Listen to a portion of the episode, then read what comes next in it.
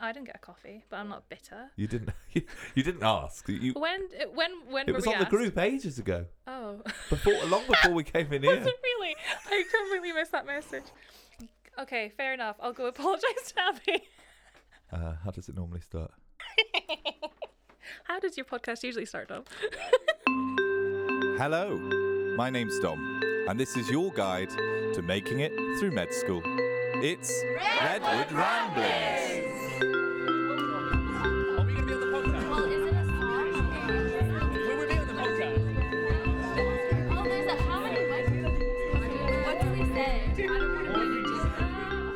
Hello, and welcome back to Redwood Ramblings. Today's topic we will be covering hematological malignancy, multiple myeloma. I'm here today with the wonderful Rachel, Dr. Rachel Hughes. Thank you. Well, nice to be back. I finally got back to you. You did. We've all been very busy recently, haven't we? So first of all, I apologise for the um, the downtime we've had in the podcast, but we're back. And what are we back with today, Rachel? I thought we could talk about multiple myeloma, Ooh, a really common thing that I found in all my exams through med school. So hopefully this will be useful. I like that. Yeah, it is commonly examinable. Shall we visit your questions, Rachel? Lovely. So, question one, really nice and easy. What is myeloma? So, option A is it a cancer of the bone marrow? Option B is it cancer of plasma cells? Option C is it cancer of the blood cells? Or D is it a cancer of the lymphatic system? This is a little bit different. It's not going to be an ATE question, but I thought for each component of our FB FBC tests, we can try and think about what abnormality you'd expect in a myeloma patient. So first, what would you expect with your red blood cells? What would you expect of your leukocytes? What would you expect of your platelets? What would you what change would you see with your ESR? And what would you expect of your plasma viscosity? It's going to go one way or the other, right? It's going to Yeah. go up or down, high or low. I'll hint it's probably not normal, but yeah, up or down. That's all we need to know for now. What abnormalities are often seen on blood films in myeloma? Option A is Bence Jones proteins. Option B is rouleau formation. Option C, smudge or smear cells. Option D is Auer rods. And option E is a Reed Sternberg cell. We've then got a little case. So we've got a 51 year old man who's reviewed by his GP. He gives a two month history of increased urinary frequency. He's more thirsty than usual. He's had some constipation but denies any other symptoms. He has no past medical history and takes no regular medication. We did a calcium level and we've checked it and it's come back at 2.88. And our normal reference range is 2.2 to 2.6. Don't worry, I'll give you the normal ranges so it's high. it's high. What is the subsequent most appropriate initial investigation for this patient? Would it be a CT chest abdo-pelvis? B is a parathyroid hormone level. C would be a blood film. D is a serum angiotensin converting enzyme level or ACE. And E is a urine albumin creatinine ratio. And then the last question which of the following isn't a risk factor for multiple myeloma? Is it female sex, age, being black African, a family history of multiple myeloma, or a history of monoclonal gammopathy of undetermined significance, or MGUS? So those were your questions. Now you might have noticed we it's been a while since you've heard from our old friend, the Riddler. Hello, I am Harry, the Redwood Riddler.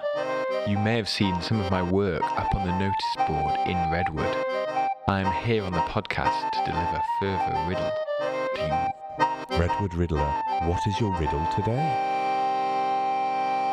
I am an odd number, but once you take away a letter, I become even. What number am I?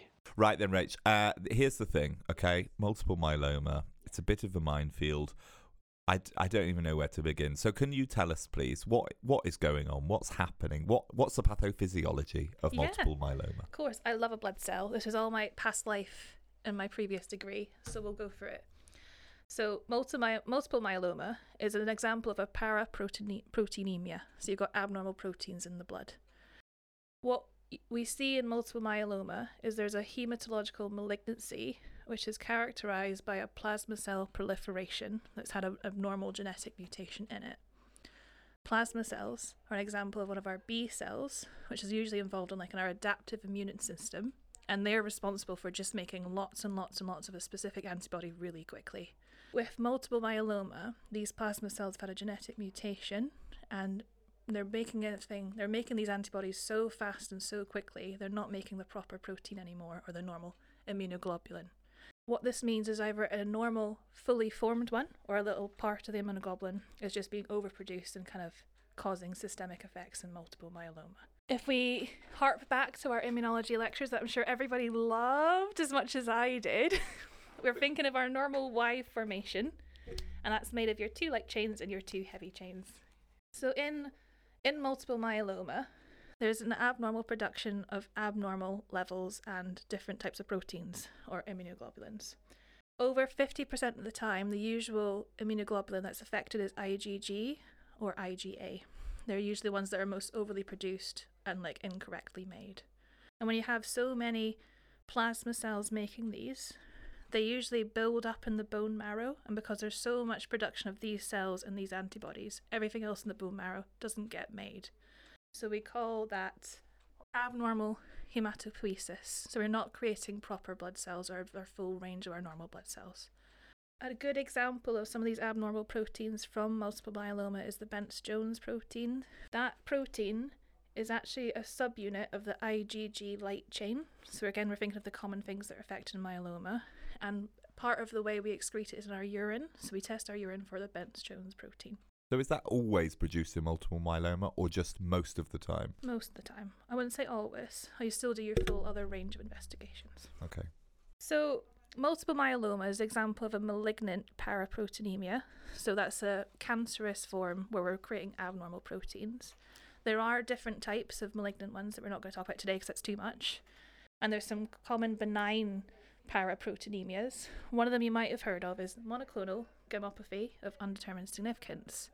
So, in your blood tests, maybe in a healthy person on an incidental finding, you might get like an overproduction of a certain immunoglobulin or part of them, and but you can't really see any cause or it's or any effects of systemic disease from it. So you've got this paraprotein, but there's no actual disease resulting from it.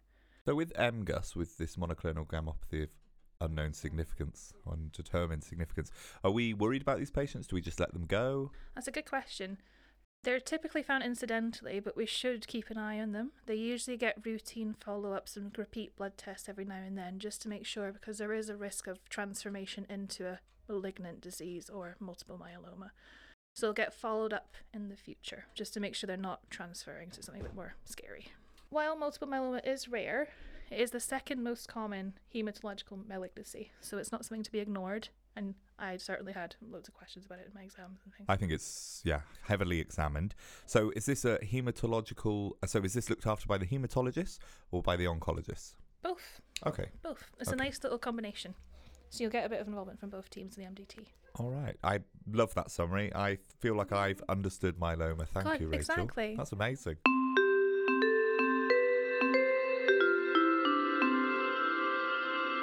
Okay, so how on earth does this present? I mean, uh, you know, that, you, you've explained it beautifully, but but how's it going to present? You said it's got loads of systemic problems. I mean, it's a it's this tiny little proteins, these Yeah. tiny tiny proteins. What sort of problems are they going to cause? It's interesting because there's so much that can happen, and we're really thinking of that multiple systemic disease from myeloma. The most common thing that we usually find in exams are bone disease. So, plasma cells produce abnormally in the bone marrow, stimulate some of our stromal cells, which are also in our tissues, in our bones, and they create more cytokines. Cytokines, hint back to immunology very quickly, I promise I'll stop, are little signaling molecules released by cells to say, come here or go away. These ones attract or they stimulate our osteoclasts. And if you remember, osteoclasts are the ones that are involved in kind of breaking down the bone for remodeling. So you've got increased bone absorption and it also suppresses our osteoblasts, those cells that blast down new bone and make new bone formation. This results in abnormal bone metabolism where more is being taken away than made. So you get what is called osteolytic lesions, where you get abnormal little patches in the bone of really weak point, really weak points in the bone, which are a bit more susceptible to things like fractures. So it could be that they have bone pain or they've got pathological fractures. So things like femur fractures, perhaps, in a really low impact injury, or like a young person where you just don't think it quite adds up with the injury that they had. Does that make sense? Yeah, I'm with you. The commonly affected bones for osteolytic lesions in myeloma are your skull, your spine, your long bones, and your ribs. Cool. So when we're thinking about all this abnormal bone remodeling, you're breaking down loads of bones, or you're breaking down lots of bone tissue, and a result of that is you got a higher serum calcium. Of course. Yeah, so you've got increased calcium running around in the blood, and that's usually also a really important sign to look out for in myeloma. While hypercalcemia is usually from this abnormal bone metabolism, as we just described, it can also be uh, contributed to things like your impaired renal function from myeloma or from previous disease, and it could also be from like high PTH levels. So we should really check our parathyroid hormone, which we'll talk about later as well. Now, I know that hypercalcemia is not a very nice one to have, is it? You you can get feel quite unwell if you're hypercalcemic. Yeah. So the common symptoms we look out for hypercalcemia are things like constipation, things like nausea. They might not feel very hungry, so they've got a bit of anorexia, and they might also have an element of confusion. Okay. So those are our usual symptoms for when we should think about hypercalcemia. Mhm. Mhm. We mentioned a little bit about renal function. With myeloma, you've got all of these abnormal proteins or abnormal immunoglobulins and things running around in the blood, and they can actually essentially clog up the kidneys and impair your renal function. This causes renal damage, and it can present as things like dehydration and increased thirst. You should also consider other causes for renal impairment in myeloma. Myeloma can, co- can cause an element of amyloidosis, and that can kind of exacerbate any renal impairment from myeloma. You can get nephrocalcinosis, so that high calcium level in the blood can cause a bit of calcification within the kidneys, and that can again impair your renal function. Or it can even be caused by myeloma treatments. We quite often use bisphosphonates to try and protect the bones in our myeloma patients, and that can also cause some kidney damage. So, is it the disease, or is it actually our fault from the treatment as well? So, we have to keep a really fine line and look after our kidneys. So we're keeping a close eye on these if we're treating patients. Yeah. Okay. Okay. So you mentioned earlier that the overproduction in the bone marrow of these plasma cells Yes. It causes all the other bits of the bone marrow to switch off. Yeah. So on our full blood count, are we getting some other abnormalities as well? Yes, so that's some other really important signs and symptoms. So you could get an element of anemia because you've you've kind of cut off all the other production of other red of other blood cells in the bone marrow. So things like your red blood cells will be going down because you're kind of focusing all on producing this abnormal blood cell that's creating all these proteins. Uh, they might present with anemia initially, so they could be quite tired and fatigued. And you do a blood a blood film, and you're like, oh gosh, look at all this. Because you've also got a, redu- uh, a this overproduction, all your other blood cells should be going down. So, as well as an anemia, you'll have a thrombocytopenia or your low platelets, and you should also have your neutropenia, so you've got low white cell counts as well. Okay. Which kind of leads into our two other common symptoms. So, because you've got a neutropenia, you should also, well, you would also have an increased risk of infections. And because you have a thrombocytopenia, you'll have an increased risk of bleeding. So, that can be another way these patients can present. Okay, so that's the basics of our symptoms. So we're talking about anemia, symptoms of anemia. We're talking about infections. We're talking about bleeding. We are talking about renal failure, which could be as the disease progresses and we treat it, could be at the start. Symptoms of hypercalcemia and lytic lesions, broken bones that we Yeah. wouldn't expect. Yeah. Okay. There's a really nice mnemonic to remember them. Wait, hold on. Oh yay! My favorite section. Did someone say mnemonic?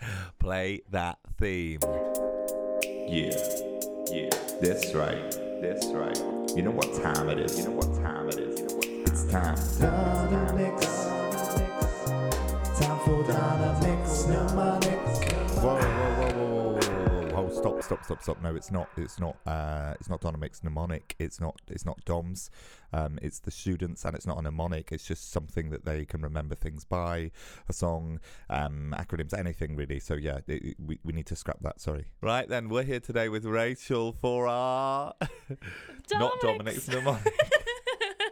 All right, Rachel, let's go for it. Sorry, I'm so excited now. So our mnemonic for the day, whoop whoop whoop, is crabby. and that's just a nice way to remember all the signs and symptoms we're looking at for myeloma. So C in crabby is for your calcium, so you should have a high calcium. R is for renal impairment. A is for anemia. B is for bone disease. The other B is for bleeding, and I is for infection. A nice way I thought would be like the crabby old gentleman, because it usually affects our older gentlemen. Though we don't like being sexist or ageist. No, no, but But just a way to remember it. it's a, it's a handy reminder. So it's crabby with an I, yeah. and that is Rachel featuring on today's. It's not Dominic's. Dominic's mnemonic.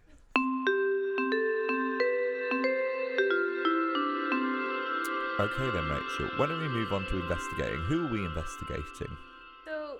We usually should have like a little alarm bells if we've got maybe an older person who's got persistent bone pain that we've not really figured out a cause for.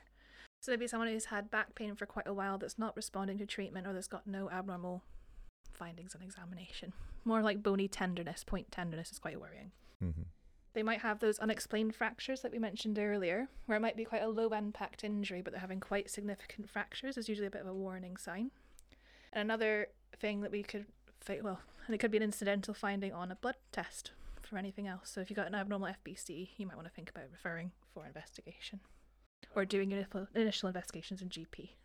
I see. Now, you mentioned there, so we're talking about investigations. You mentioned there about a blood count, and we've already sort of discussed a little bit. So, a full blood count, that's going to be one of our, you know, first, most simple investigations that we can do. Yeah. So, we're going to be looking for anemia, you mentioned, thrombocytopenia, neutropenia. And those are our main findings on a full blood count. Yeah. Okay. Any other bloods? So you can, you can do quite a lot of bloods actually. It's quite it's quite easy. So it's quite easy to do in the community. You might want to check things like your ESR or your erythrocyte sedimentation rate and your plasma viscosity. So how thick is the blood is also raised because it's just clogged up with all of these extra immunoglobulins. So thick, thick blood, which is something we should think about with like venous thromboembolic disease as well. Okay. You might want to check your U's and E's. Like we mentioned, renal failure is a sign and symptom of myeloma. You might check your calcium levels. Of course.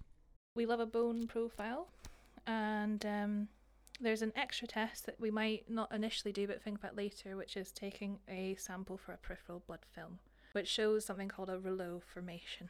So, you get your blood film back, your peripheral smear, and it'll say rouleau formation. Yeah. That'll be the report. Okay. Is there any way we can look out specifically for these proteins? So there's a there's a test called electrophoresis. Again, I'm not sure if all of us will be familiar with it. I, I did it in my undergrad, and essentially, electrophoresis is a lab technique that separates DNA, RNA, or big chunks of protein, separates them into like little sections of them, and like separates them based on their overall charge.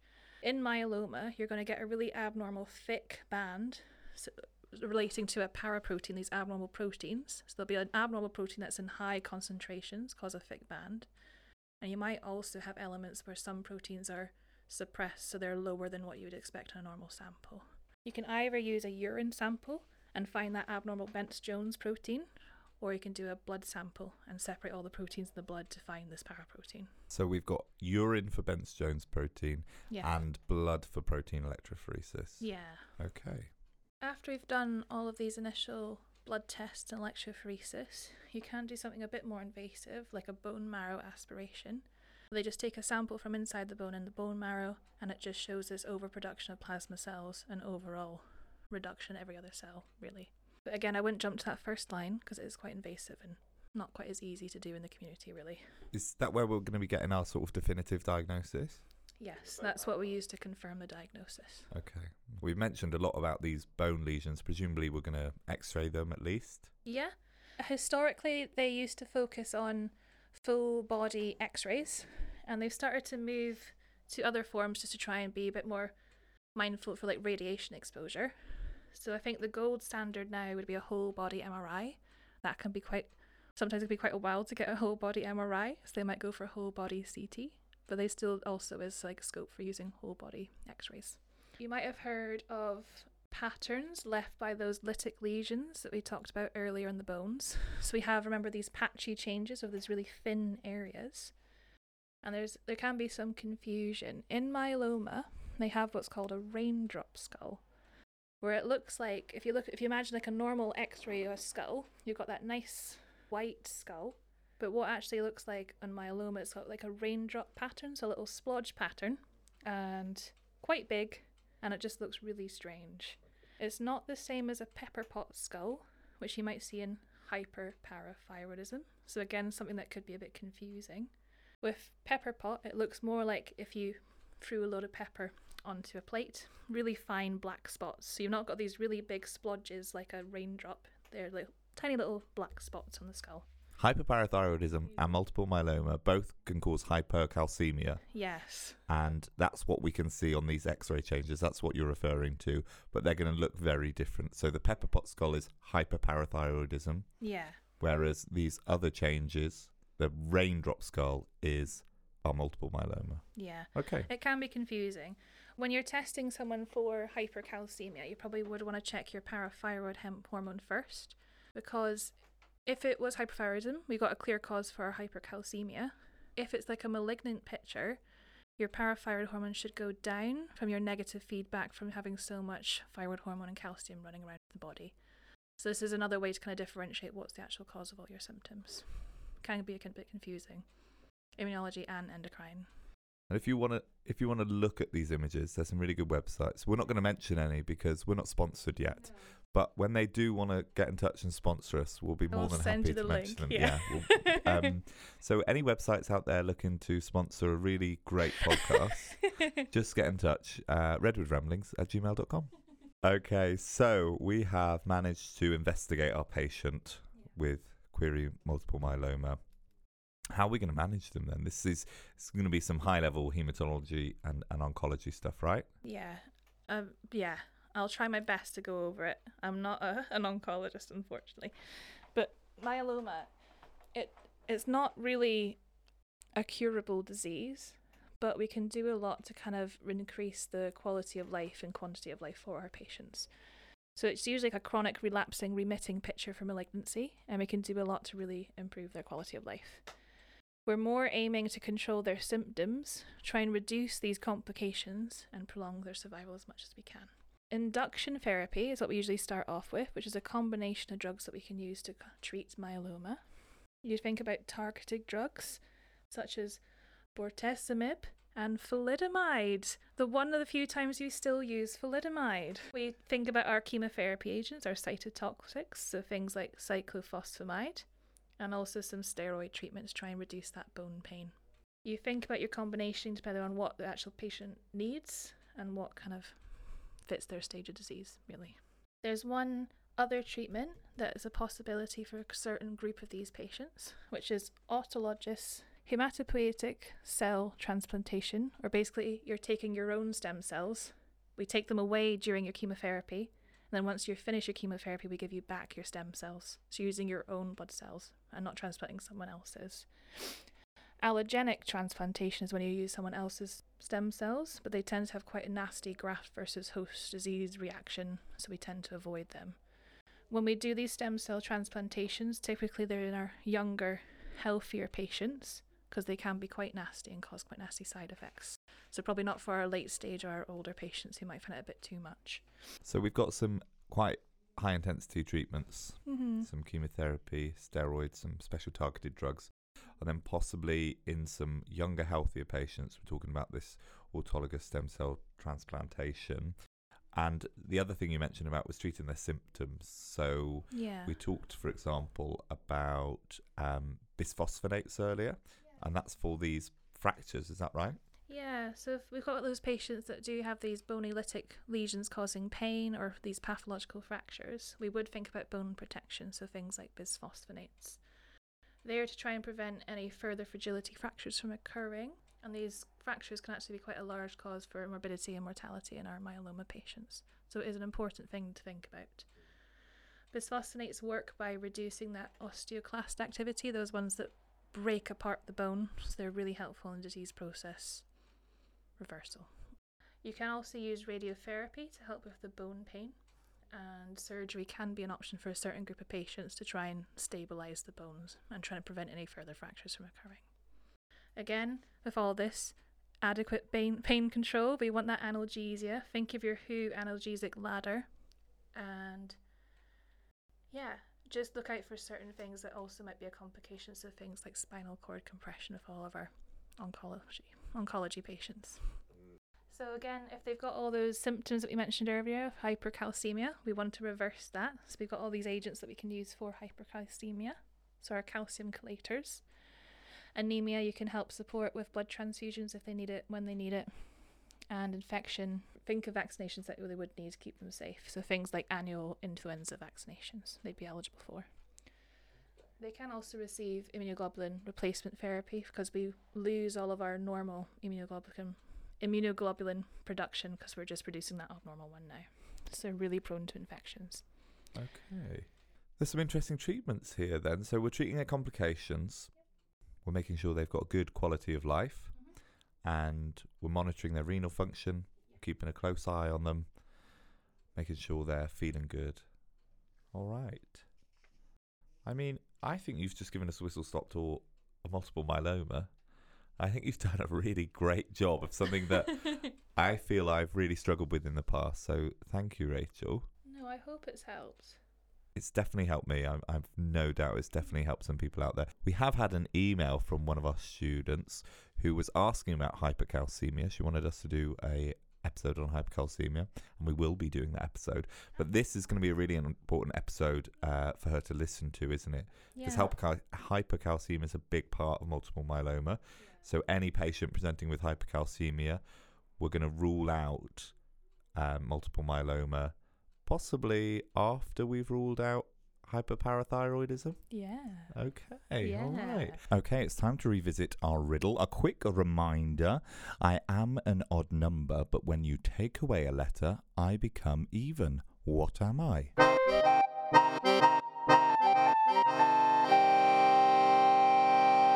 Here's the answer to that last riddle. It is seven.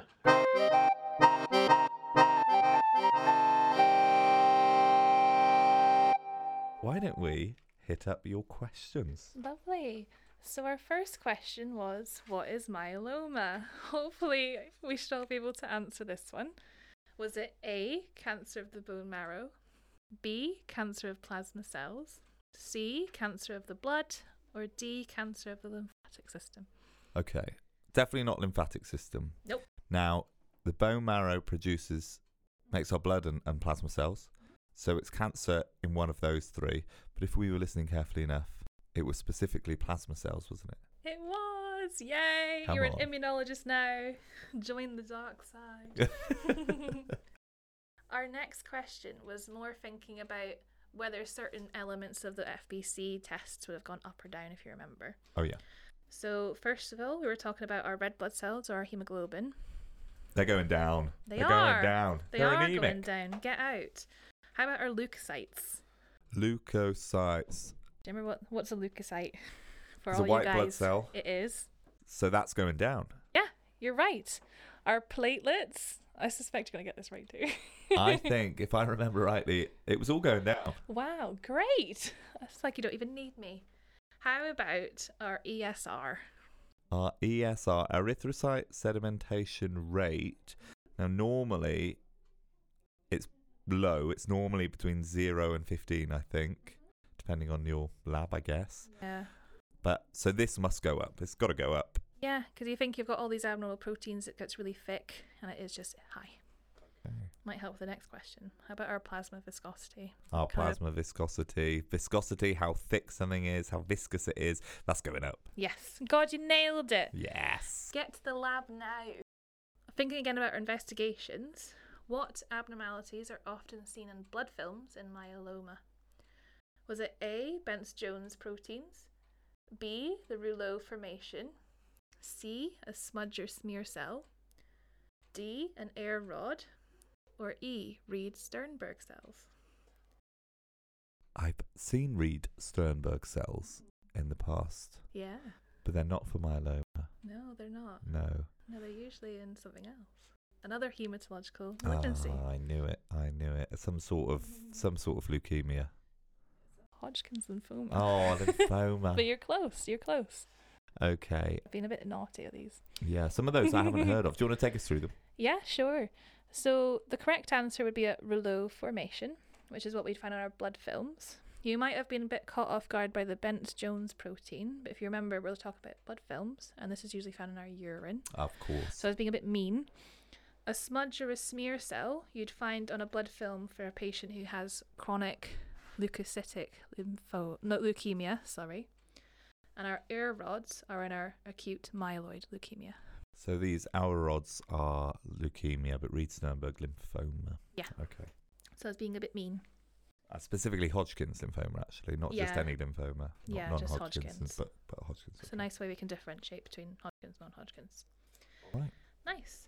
So we had our little case. We had that 50 year old, 51 year old man who was reviewed by his GP. He had a two month history of increased urinary frequency, thirst, and constipation. But any other symptoms. He has no past medical history, takes no medications regularly, had a high calcium on his blood tests. And what was the most appropriate initial investigation for this patient? Was it an A, a CT chest abdo pelvis?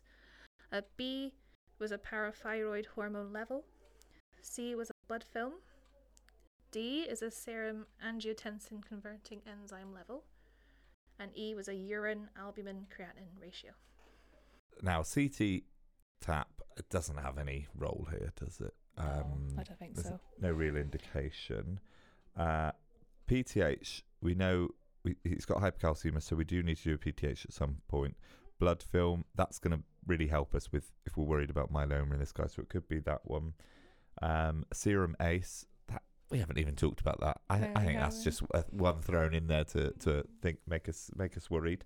And the other, the urine ACR as well, which is used in um, monitoring renal function in diabetes, particularly. So I'm going to go with the blood film. You're so close. There's one thing we need to rule out first for hypercalcemia. So, a really quick test we check our parathyroid hormone level. I s- talked about this earlier. It's almost as if I knew. it's almost like you you said the wrong answer on purpose. I've had people ask me this so many times. Never. yeah, so we want to check for our common causes of hypercalcemia first. And again, like we talked about earlier, if it's high, we know it's hyperparathyroidism. If it's low, we know there's lots and lots of negative feedback, so it's more worrying for like a malignant cause. Okay, it's a quick, nice investigation. Yeah, Yeah. Now, realistically, Yeah. you get a load of blood, you send it to the lab. you would just do all of it the same You might do a blood smear first, but you're ruling it out first of all with the Yeah. PTH. hmm Your your diagnosis. Uh, So particularly for exams, that's your appro- your first and most appropriate initial blood test there. Yeah. Okay. And for our last one, which of the following factors isn't a risk factor for multiple myeloma?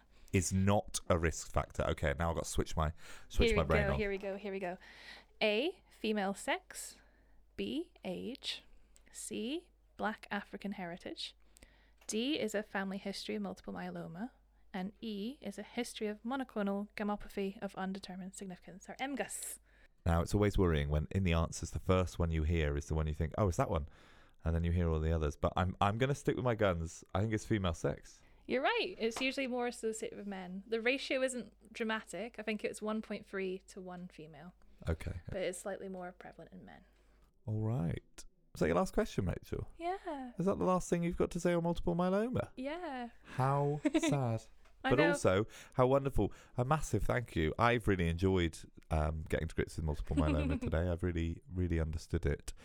Would you like to say your final thing, which is goodbye? yeah. See you later. See you soon. Bye.